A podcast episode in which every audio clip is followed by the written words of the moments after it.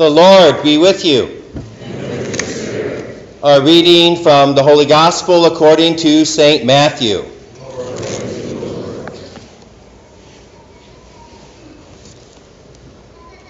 This is how the birth of Jesus Christ came about when his mother Mary was betrothed to Joseph. But before they lived together, she was found with child through the Holy Spirit. Joseph, her husband, since he was a righteous man, yet unwilling to expose her to shame, decided to divorce her quietly.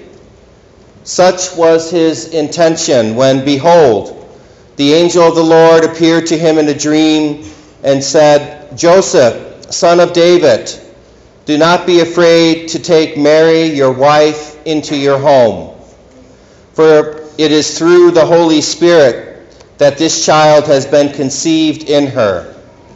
She will bear a son, and you will name him Jesus, because he will save his people from their sins. All this took place to fulfill what the Lord had said through the prophet Behold, the virgin shall conceive and bear a son, and they shall name him Emmanuel, which means God is with us. When Joseph awoke, he did as the angel of the Lord commanded him and took his wife into his home. He had no relations with her until she bore a son and named him Jesus.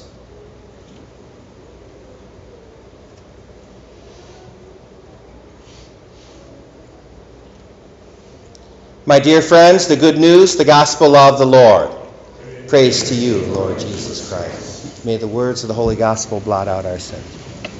Amen.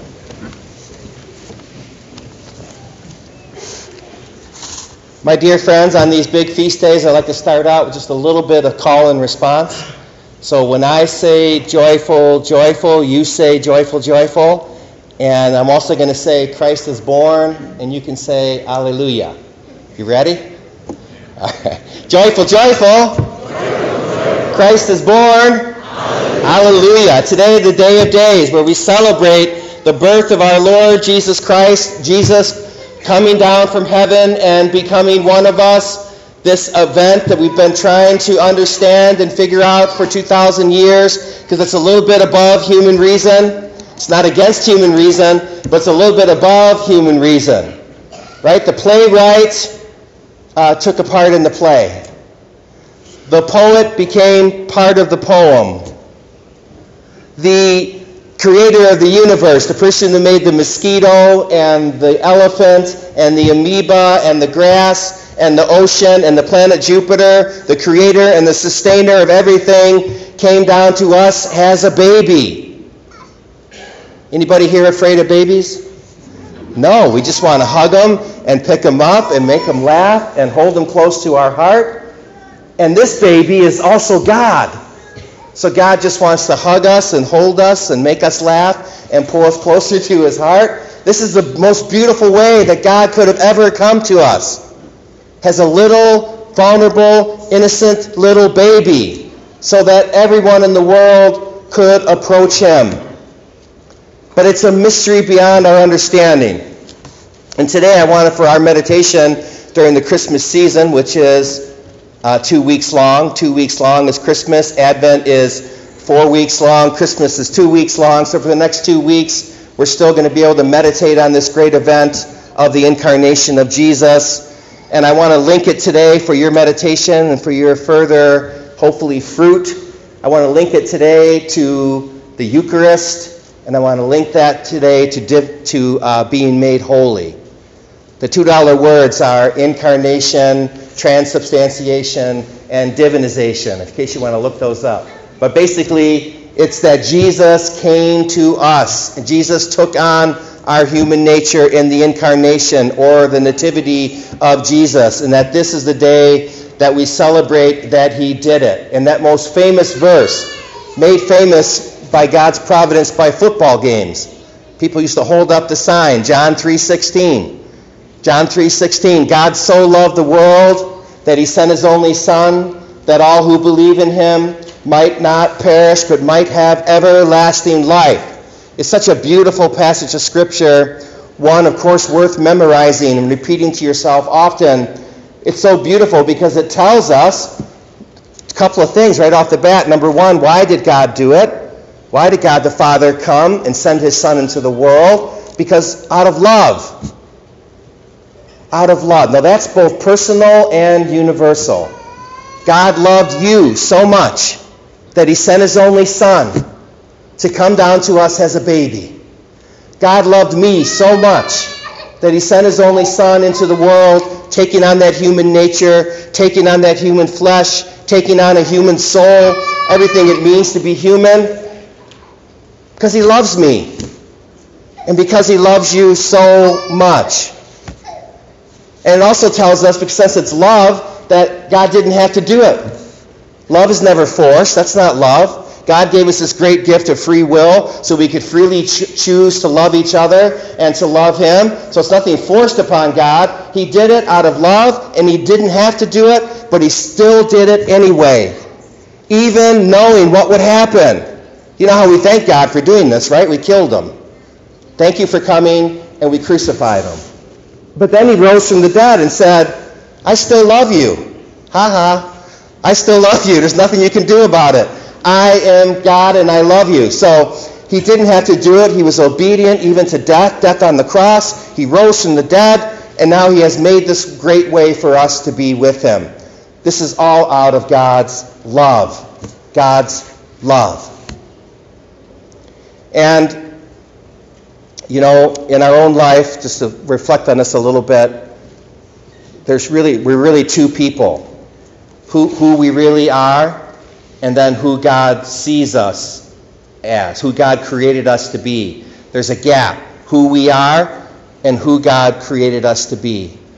And so he came into our existence, into our taking on our human nature, so that we could now achieve this goal of becoming who it is God wants us to be. And our whole life is one of moving ever so gently, ever so tenderly, ever so beautifully, ever so slowly, closer and closer to who it is God has created us to be, to who it is that God wants us to be. We are just moving ever so much, closing this gap.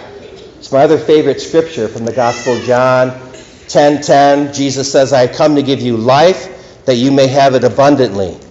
Jesus has come to give us the abundant life so we could be truly free and truly be who we are and truly live in this world as his children doing the mission and the work of God. So, this gap, every day we are growing closer and closer to becoming who it is that God has created us to be, to becoming like another Jesus, becoming like him in the world. And so he knew that we would need food for the journey. Right? Just think of the Israelites in the desert for 40 years. They would need food and water out there in the desert or they would die. And God knew for us closing this gap, for us becoming holy, we would need food for the journey. And hence he comes to us every day, every day on this altar. He's born onto the altar. Like he was born in Bethlehem 2,000 years ago, he's born onto this altar every day. That that bread and wine in the back of church there which the congregation is going to bring up as a sign representing their very life, all of their work, all of their celebrations, everything they are. They're going to bring that forward, and we're all going to witness the greatest miracle that has ever been or ever will be.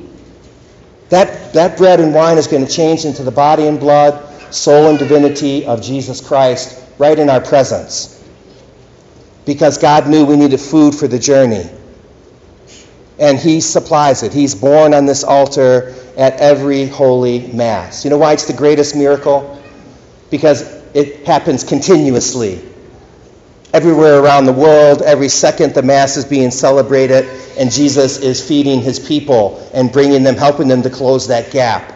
And that food and water, that sanctifying grace that's in the sacraments is what changes us. You know, receiving Jesus into our heart, into our body at mass has an effect in our life, and that's what changes us into becoming who it is God called us to be. It's through the sacraments, especially through the Eucharist, which we are about to receive, which is Jesus himself, coming into our very bodies, coming into our soul, coming into our life, coming into our marriage, coming into our religious life. He comes inside and dwells with us at every Mass. And that's that last part. That's the effect of that makes us holy.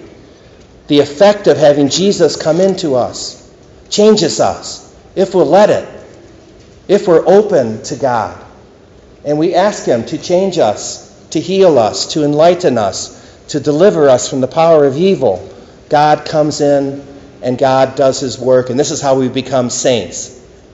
Right? The $2 word is divinization. We're divinized by receiving the Eucharist. We are divinized. We are changed to be like Jesus, to be like God.